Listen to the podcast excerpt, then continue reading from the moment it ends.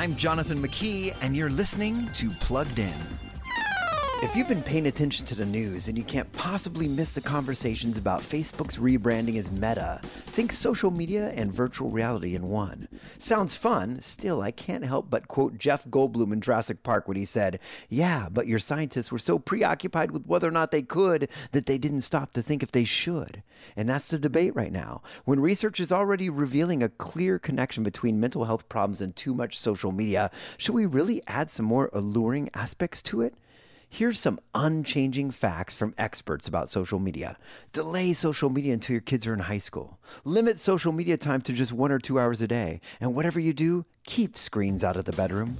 For more about those screens in your kids' pockets, visit us at pluggedin.com slash radio.